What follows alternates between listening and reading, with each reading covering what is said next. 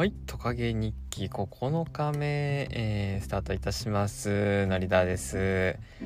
えー、今日はですね、まあ、ちょっと雑談から入りますね。はい。えっ、ー、と、今、新型大人ウイルスってポッドキャスト、樋口さんと小林さんのやつを聞いてるんですが、途中から聞き始めてですね、えっ、ー、と、見てもらうと分かるんですけど途中のその特別版そのリスナーの人が上げてそれに答えるみたいなあのやつの企画のその後ろから聞き始めてたんですけどえっ、ー、とそれが全部まあ聞き終わりまして今1から聞き始めて今日で17ぐらいまで来ました。1本20分から30分ぐらいあるんでいやえげつない時間聞いてんだなこれっていう感覚です。個人的には仕事よりポッドキャスト聞いてる時間の方が長えなって思ったりしますね。はい。で17回まで来てあの唐突にですねオープニングのあの「今日もあなたにインフェクション」って定型文が入ってきましておここでとうとうインフェクションされたインフェクションしてきたと思ってですねあの感動しております。はい。でこの新型大人ウイルスの2人は本当に話があの具体例が多くてその知恵が深いというかすごい考えてるなって思ってずっと何もしてない時でも考えてるんだろうなっていうのは非常に強く思いました。はい、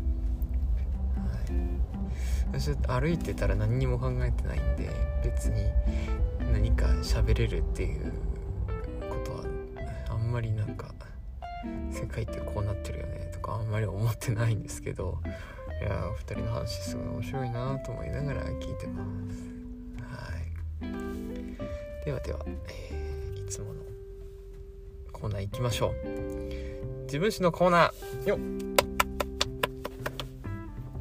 えー、今回はですね前回まで小学校の、えー、話だったんですけれども今回から、えー、中学校の話に入ります。中学校は年刻みで少しずつ覚えてることも増えてるんで年刻みで毎回、収録していきたいと思ってます、えー、まず人、えー、中学校1年生入学式になりまして、えー、まあ男子というのは必ず大きめのサイズの制服を買い与えられるんですけれども例に漏れず私も、え大きめな、え制服でした。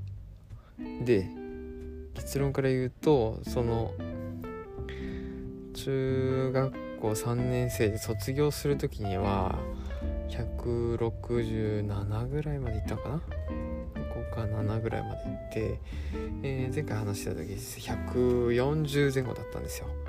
なんで年間だいたい1 0センチずつぐらい伸びましてあの一度全部ズボンも買い替えたのを覚えてますね。はい。もうめちゃめちゃ成長期でしたね。でまあ入学をしてそのダボダボの制服の状態でえっ、と部活に入りました。でえー、その小学校の同じ学区の中学校だったんで結構エスカレーターで進学する人がほとんどだったんですね。もちろん中学校から入ってくる人もいたんですけども、まあ、小学校から馴染みの人も多くて、えー、で2歳上の私のお兄ちゃんっていうか兄貴については、えー、入った頃にもう中学校3年生で、えー、部活もやってました。その中学校がですね校則がない中学校っていうので市内でなんか有名だったのか。はい校則がないっていう。でもなんかいろいろルールはあった気がするんですけど拘束がないっていうのはありましたね、はい、あんまりその縛りがないはずなんですけど髪の毛とかなんかいろいろ言われてた気がするんですけどね。はい。というのはまあ特徴の中学校でした。で全員部活に入りなさいと。帰宅部扱いの部活もあるんですけど 全員部活に入りなさいっていう結構なんかあのスパルタというか感じですね。はい。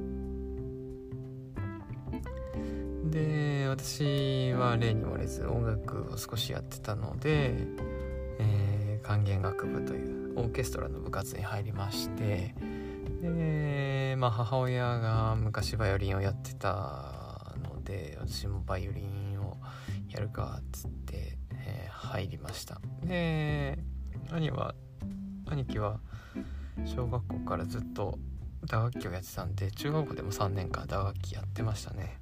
はい。でバイオリン始めまして特にうん上手とかはなかったんですけどね。その確か先輩男子が1人いたかなってぐらいですねバイオリンの中で。で同級生で同級生？同学年で私ともう一人の2人だけであと3あと20人ぐらいは全員女子のまあ部活で言っても9割8分ぐらい女子なんですけど60人中50人50人50ちょいぐらいかなは全員女子でしたね。はい確か。まあそんな中でやってました。で今も記憶にあるのがその中学校に入って、まあ、初めてちゃんとした部活でも入ったんですけど敬語が私使えなかったんですよね。敬語を使うっていうなんか脳みそがなくて全く。はい、まあ、今はもう社会人になってたまになんか適当に喋ってるとか言われることあるんですけど。敬語を使えなかった少年でした。で兄貴に怒られたりしてちゃんと敬語で喋れとか言われてはい。いうのありましたね。うんなんか何なんですかね。あんまり親戚とかに対しても敬語を使うような家族じゃなくてまあ仲良かったからなの、まあ、部外者の人にも敬語全然使ってなかったんでしょうね。そういうロジックにないっていうことは。はい。中学校でそれをまあ教え込まれましてそういった環境になっていきましたと。で小ん？中 1? なんで誰先生だったかな？わこうなると全然覚えてないですね。1年間。ですね。国語の二平先生っていう先生がいてその人の怖い話を聞いたりとかなんか大した面白い話はないんですけど。え、っとその頃もまだ引っ込み思案な性格のままです。の状態で。でもそのまあ音楽をやってた部活なので大勢で舞台に上がるっていうのはやっぱり数を重ねていきましたね。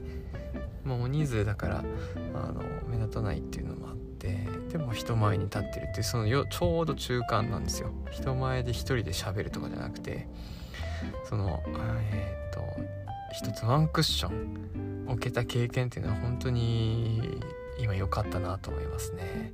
はい。その舞台袖から出てく時の緊張感とかを自分でなだめる方法も分かってますしっていうのはすごいありますね。はい。